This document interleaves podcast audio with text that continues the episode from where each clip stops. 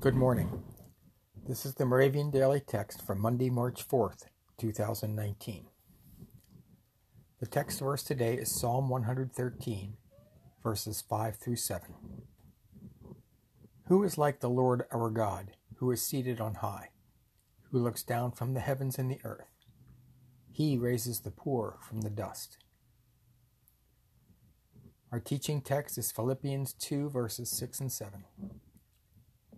Jesus Christ, though he was in the form of God, did not regard equality with God as something to be exploited, but emptied himself, taking the form of a slave, being born in human likeness.